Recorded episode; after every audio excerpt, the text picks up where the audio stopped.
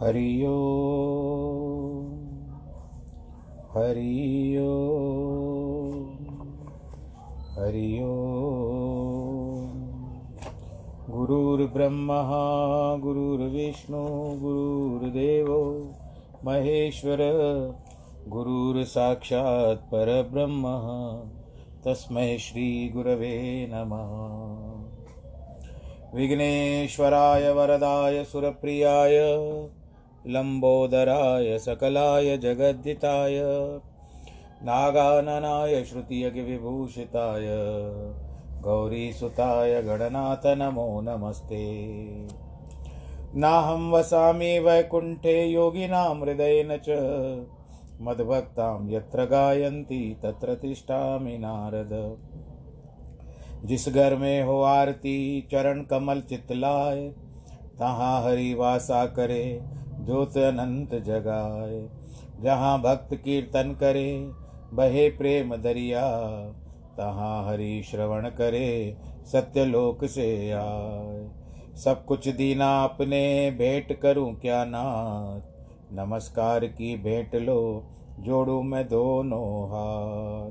जोड़ू मैं दोनों हाथ। जोड़ू मैं दोनों हाथ। शान्ताकारं भुजगशयनं, पद्मनाभं सुरेशं, विश्वाधारं गगनसदृशं, मेघवर्णं शुभाङ्गं, लक्ष्मीकान्तं कमलनयनं, योगिवृद्धानगम्यं, वंदे विष्णुं भवभयहरं, सर्वलोकैकनाथं। मङ्गलं भगवान् विष्णु, मङ्गलं गरुडध्वज, मङ्गलं पुण्डरीकाक्ष मङ्गलायस्तनोहरि सर्वमङ्गलमाङ्गल्ये शिवे सर्वार्थसाधिके। शरण्ये त्र्यम्बके गौरी। नारायणी नमोऽस्तु ते। नारायणी नमोऽस्तु ते। नारायणी नमोऽस्तु ते।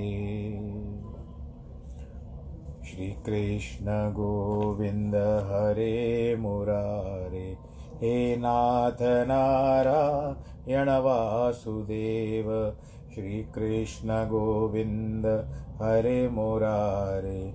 हे नाथ नारायण वासुदेव, हे नाथ नारायण वासुदेव, हे नाथ नारायण वासुदेव, श्रीनाथ नारायण वासुदेव। श्रीनाथ नारायण वासुदेव श्रीकृष्ण गोविन्द हरे मुरारे हे नाथ नारायण वासुदेव नारायणं नमस्कृत्यं नरं चैव नरोत्तमं देवीं सरस्वतीं व्यास ततो जयमुदीरयेत्। कृष्णाय वासुदेवाय, हरये परमात्मने, प्रणतक्लेशनाशाय। गोविन्दाय नमो नमः। ॐ नमो भगवते वासुदेवाय। ॐ नमो भगवते वासुदेवाय। हरि ओं नमो भगवते वासुदेवाय। भगवान श्री कृष्ण को प्रणाम करें। कार्तिक मास के इस परम पावन मास में आज भीष्म पंच की जो कथा चल रही है श्रृंखला में तो आज मैं चौथा अध्याय करने जा रहा हूँ। पूर्णमासी है परसों। कल भी पांचवा अध्याय कर लेंगे। छठवें पे देखते हैं जो प्रभु करवाए, क्योंकि कल पंच भीष्म का जो ये अनुष्ठान है वो पूरा हो जाएगा और परसों समाप्ति होगी। तो इसके लिए अभी पाँच अध्याय है। आज चौथा है, फिर पांचवा भी कर लेंगे कल। छठे दिन जो प्रभु करवाए, पर कार्तिक मास का जो है ये श्रृंखला, ये हम पूर्णमासी के दिन ही पूरी करेंगे। अब हम चौथे अध्याय में चल रहे हैं। धर्मराज युधिष्ठर पितामह भीष्म के आगे बैठे हुए हैं और कथा सुन रहे हैं पंच भीष्म की। जिस तरह से कल आप लोगों ने असमंजस राजा की कथा सुनी उसी तरह से आज चौथे दिन में किसकी कथा आती है, वो सामने अभी विस्तार से भगवान की जो स्तुति करते हुए पितामह भीष्म युधिष्ठिर को सुना रहे हैं। चतुर्दशी तिथि। विस्तार से कहते हैं, नारद जी। नारद जी से घूमते रहते हैं, आपको पता है। क्योंकि उनको दक्ष का श्राप है। कि वो एक घंटे तक, एक घंटे से ज़्यादा किसी जगह स्थान पे बैठ नहीं पाएँगे। तो घूमते घूमते क्या हुआ? अचानक चलते गए चलते गए अच्छे अच्छे स्थलों को देखते हुए गए। प्रभु नाम की महिमा ऐसी है कि उसको, क्योंकि श्राप है तो एक स्थान पर रख नहीं सकते। इसके लिए वृंदावन में आ गए।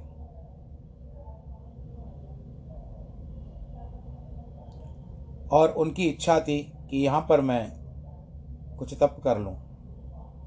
शुभ स्थल भी कहते हैं, पर कई लोग वृंदावन कहते हैं। एक शुभ अच्छा स्थान दिखाई दिया। प्रभु नाम की महिमा ऐसी है जो सभी का दुख मिटा देती है। नारद जी जिनको ढाई घड़ी खड़ने से सर में दर्द हो जाता, दक्ष प्रजा, दक्ष के श्राप से अब वो लगातार निरंतर तपस्या करते जा रहे हैं। उनके तपस्या रुकने का नाम ही नहीं लेती। ध्यान मग्न हो गए नारद जी। इंद्र को घबराहट हो गई। आपको तो पता है, इंद्र किसी और की जो भी तपस्या करता है, उसको इंद्र करने नहीं देते, जैसे शास्त्रों में लिखा हुआ है। तो इंद्र ने इंद्र ने प्रयत्न किया कि मैं कुछ अप्सराओं को बेच करके इनकी तपस्या को डोलायमान कर दो, इनकी तपस्या भंग कर दो। और नारद जी जिस कारण का तपस्या कर रहे हैं ना, वो इनकी बीच में ही रह जाए, धरी की धरी रह जाए। नहीं तो क्या हो जाएगा, कल इसने तपस्या में सिद्धि प्राप्त कर ली तो ये मेरा स्थान ले सकता है, इंद्र बन सकता है। बहुत सारी तरकीबें की, कोशिश की, पर नारद जी के सामने कोई भी टिक नहीं पाया। अप्सराओं को भेजा, वो नहीं टिक पाई। आखिर कामदेव को भेजा। कामदेव भी वो कार्य नहीं कर पाया। सब लोग लौट आए और कहते हैं कि प्रभु, हम तो सब प्रयत्न कर चुके लेकिन थक गए, हम नहीं कर पाते।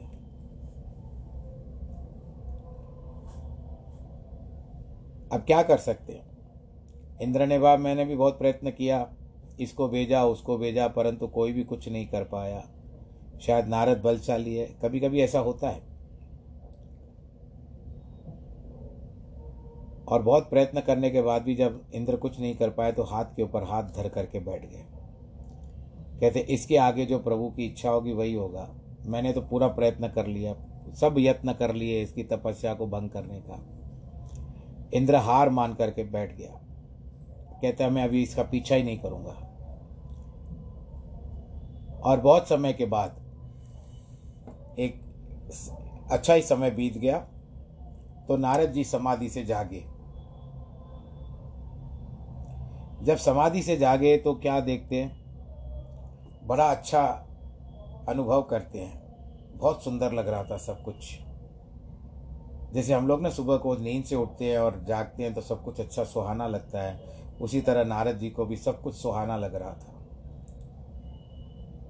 अब उन्होंने ध्यान किया कि जब मैं तपस्या कर रहा था तो मेरे सामने क्या क्या घटनाएँ हुई। ऐसा विचार करके उन्होंने पीछे जाकर के देखा, अपने भूतकाल में जाकर के देखा, तपस्या के वर्तमान समय में क्या हुआ था। तो उन्होंने देखा कि इंद्र ने बहुत सारा प्रयत्न किया मेरी तपस्या का, को भंग करने का, कामदेव को भेजा, अप्सराओं को भेजा, बहुत सारे प्रयत्न किए, परंतु इंद्र के सभी प्रयत्न विफल हो गए। नारद जी को बहुत खुशी हुई कि देखो, मैं ढाई घड़ी एक स्थान पे नहीं बैठ सकता हूँ, एक घंटे का होता है ढाई घड़ी।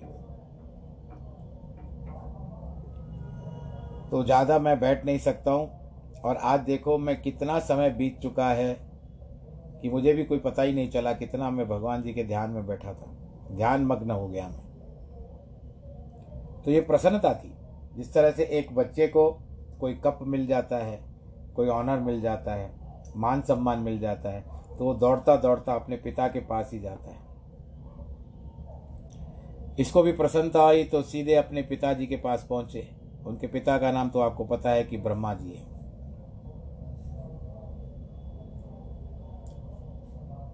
और उनको आकर के कथा सुनाई। क्योंकि आज मेरे पिताजी भी मुझको बहुत खुश हो गए कि नारद, तूने तो कितना अच्छा काम किया है। मुझे तुझ पर बड़ी प्रसन्नता आई।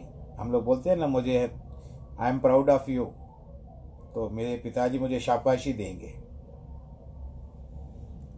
आ गए ब्रह्मा जी के पास और अपने पिता के चरणों में प्रणाम किया, आदर से शीश का झुकाया। ब्रह्मा जी ने सारी कुशलता पूछी, कैसे वो पुत्र? कैस, क्या था? किस तरह से किया? ब्रह्मा जी सब जानते थे फिर भी। अब पुत्र को देख करके उनको भी मन में हर्ष हुआ। नारद जी देखते हैं कि आज पिताजी भी मुझसे सब कुछ पूछ रहे हैं, ये भी बड़ा प्रसन्न हो गए। अब ब्रह्मा जी कहते हैं नारद बताओ तो सही, भाई, इतने वर्ष तक कहाँ चले गए थे तुम? आए नहीं। वैसे कुछ समाचार लेकर आते हो, दुनियादारी का कुछ भी नहीं बताया है। अब नारद जो था, उसके अंदर भीतर जो था, वो अहम भाव आ गया था। वो मद आ गया था, जिसके कारण आज वो नारद नहीं बोल रहा था, वो एक अहम भरा हुआ पुतला बोल रहा था। सब हाल सुना दिया। बड़ा चढ़ा करके जो भी थी बात, इंद्र की, तपस्या की, अप्सराओं की, कामदेव की, सारी बातें बताई, बड़ा चढ़ा के बताई, और उसमें मैं मैं बहुत करता गया। मैंने इसको ऐसे किया, मैंने, मेरे सामने टिक नहीं पाए, मेरे सामने ऐसे, मैंने वैसे किया। इस तरह से कहता गया, कह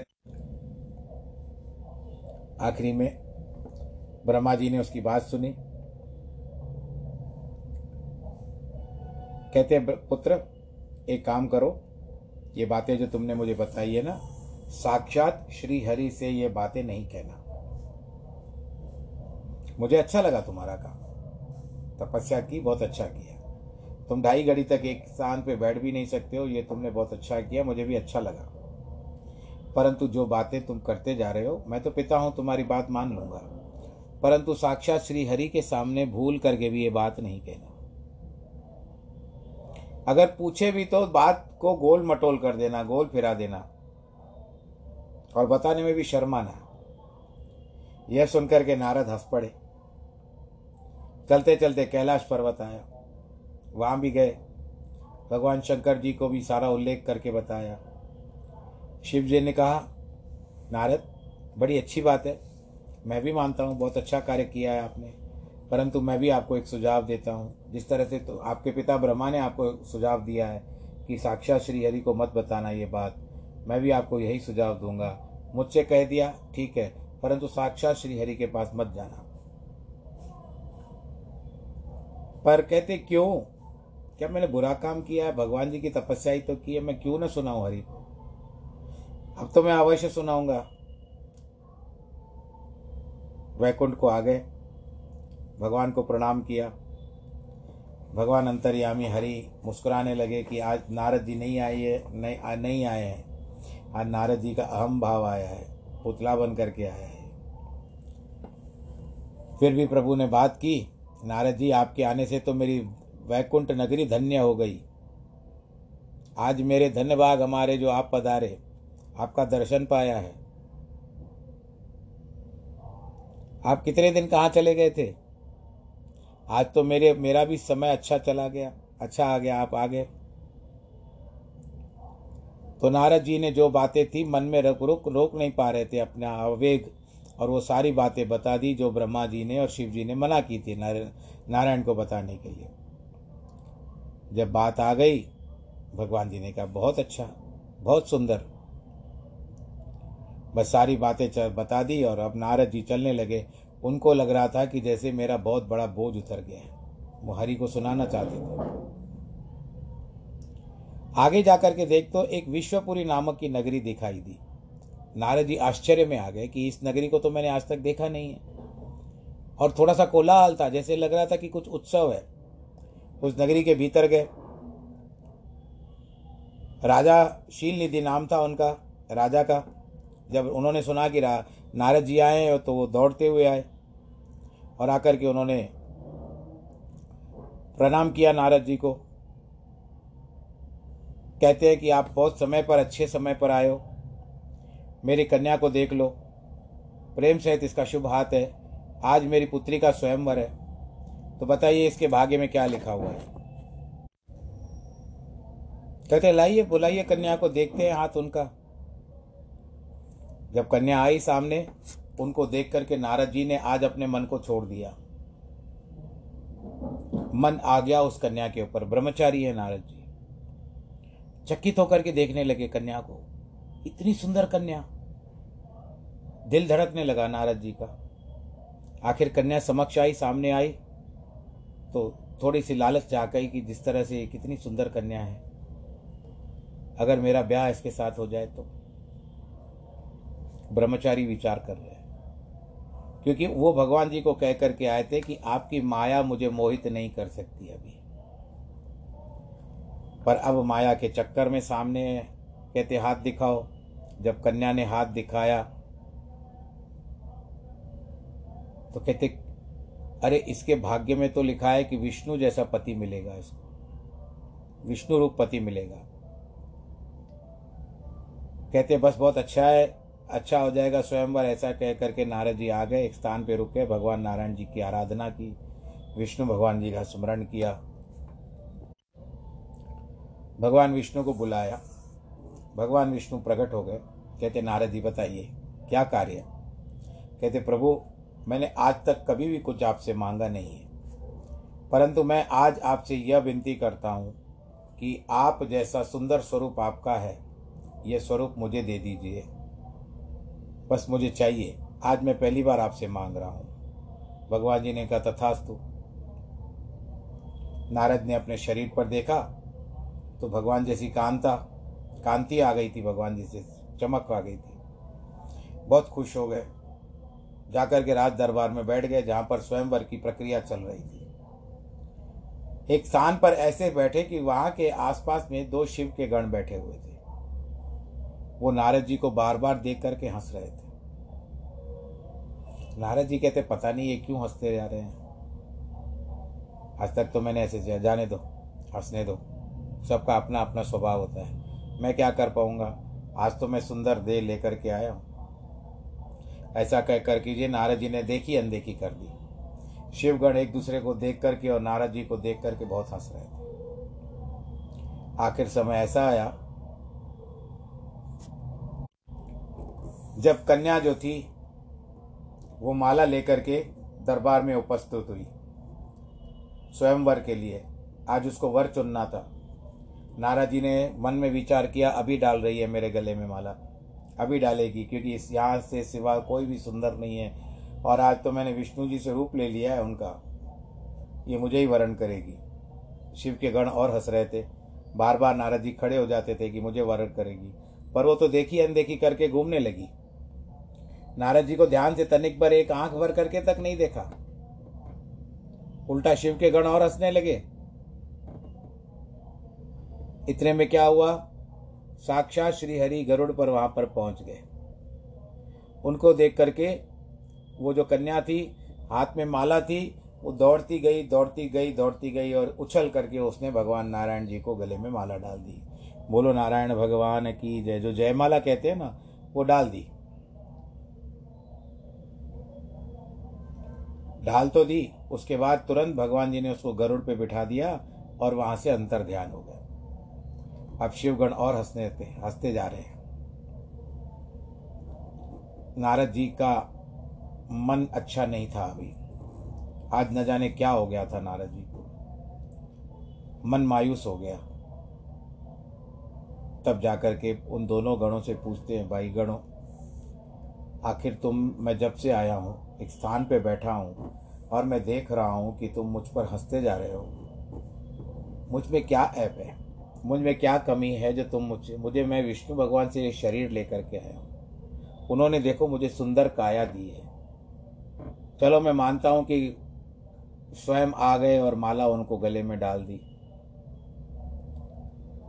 क्योंकि उनको, उसकी भाग्य रेखा में वही था कि विष्णु पति विष्णु पत्नी पति बन सकते हैं, विष्णु जैसा पति तो विष्णु जैसा तो कोई हो नहीं सकता है। इसके लिए वे स्वयं आए और लेकर के गए। मुझे उस बात का क्रोध नहीं है, पर तुम जो बार बार मुझ पर हंस रहे हो, उसका कारण बताओ। कहते, नारद जी, हम क्या कारण बताएँ? आप कहते हो, शिव जी ने आपको विष्णु भगवान ने बहुत सुंदर रूप दिया है। शरीर तो आप बार बार देखते हो, क्या आपने अपना मुख देखा है? हम क्यों हंस रहे हैं? क्योंकि आपको शरीर तो बड़ा सुंदर दिया है, लेकिन मुख बंदर का दिया है। बोलो, नारायण भगवान की ऐसे कैसे हो सकता है? संभव नहीं हो सकता। कहते आप जा करके देख लो। तुरंत गए और तालाब पर अपना मुख देखा। मुख देख करके नारद जी को बहुत क्रोध आ गया, रोना भी आ गया। उसी क्षण वो वैकुंठ में आ गए। जितना क्रोध था हृदय में, वो सब बाहर निकाला। कहते, तुम समझते क्या हो अपने आप को? हम दिन रात आपकी भक्ति करते हो और अपनी भक्तों भक्तों के साथ आप ऐसा कृतज्ञता करते हो, धोखा देते हो आप? ये क्या, कहाँ का न्याय है? मैंने पहली बार आपसे प्रश्न किया था कि आपका मुझे स्वरूप चाहिए और आपने मुझे स्वरूप दिया, बड़ा सुंदर, मुझे इस धोखे में रखा कि मैं सुंदर दिखूं, लेकिन मुख बंदर का दे दिया। और ये जो शिव के गण जो उसको, वो भी पीछे पीछे आ गए थे, ये शिव के गण मुझ पर बार बार हंस रहे थे। हे नारायण, ये आपने अच्छा नहीं किया। कुछ तो ख्याल किया होता, कुछ तो मर्यादा रखी होती आज मेरा मन ऐसा कर रहा है कि आपको श्राप दे दूँ और मुझे कोई रोकने वाला भी ना हो। ऐसा कह करके नारद जी ने श्राप दे दिया भगवान विष्णु को। कहते हैं विष्णु, आज आपने मुझे ब्रह्मचारी हूँ और एक स्त्री के पीछे आपने मुझे बहुत रुलाया है। इसके लिए मैं श्राप दे रहा हूँ आपको कि आगे चल करके आप संसार में एक दिन ऐसा आएगा, ब्रह्मचारी बनोगे और आप भी स्त्री के पीछे बन बन भटकते रहोगे, रोते फिरोगे। आपने मुझे रुलाया तो आपको भी रोना आएगा। और उसके पश्चात मैं आपको यह भी बताता हूँ कि ये जो दो गण हंसे हैं ना मेरे ऊपर शिव जी के गण, ये दोनों आपकी स्त्री का हरण कर जाएँगे। और ये राक्षस प्रवृत्ति में जाएँगे, राक्षस बनेंगे ये दोनों। और आपने मुझे बंदर का रूप दिया, मरकट का रूप दिया। है इसके लिए अंत समय में यही रूप आपके काम आएगा।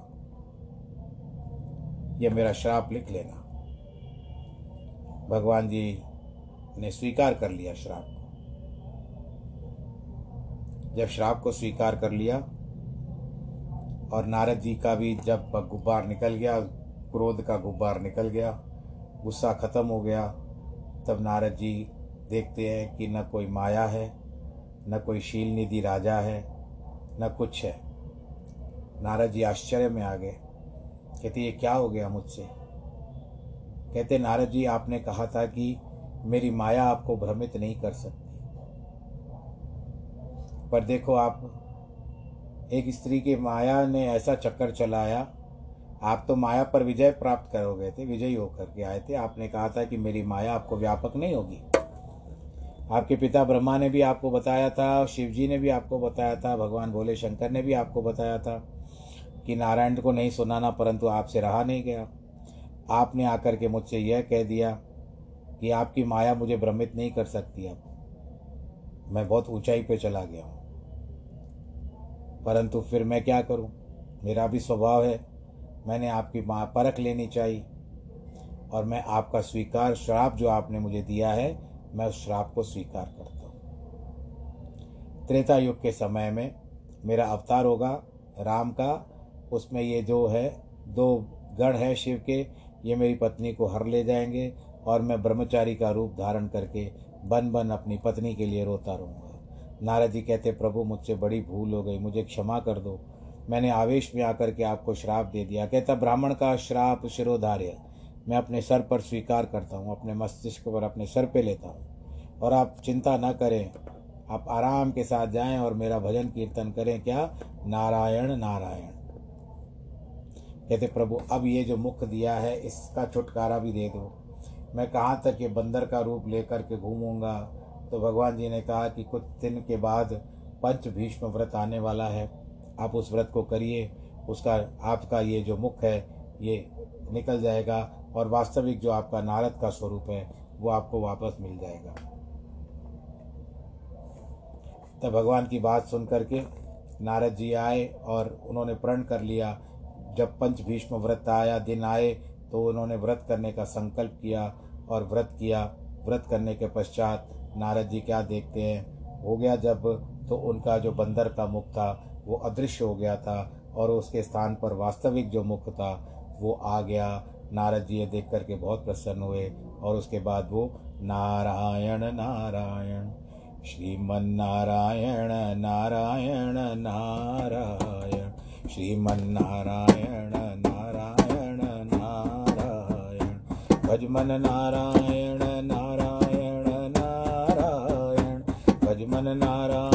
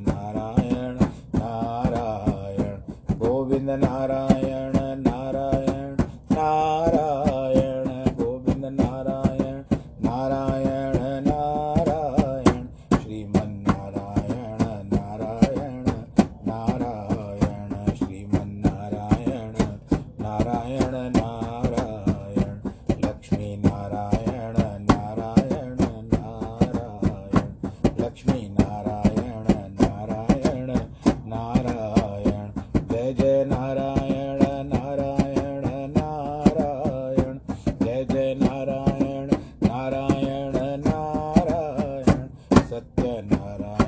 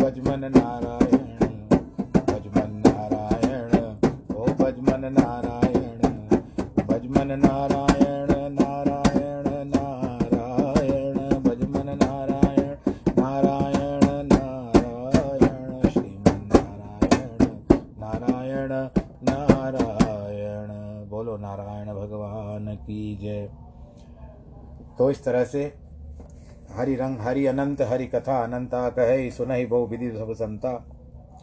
आज के प्रसंग का समय हो गया है। दिशा निर्देश के अनुसार पूरा करते हैं प्रसंग। आज जिनके वैवाहिक वर्षगांठ है अथवा जन्मदिन है, उनको ढेर सारी बधाइयाँ हो। उनको भगवान जी की तरफ़ से आशीर्वाद प्राप्त हो।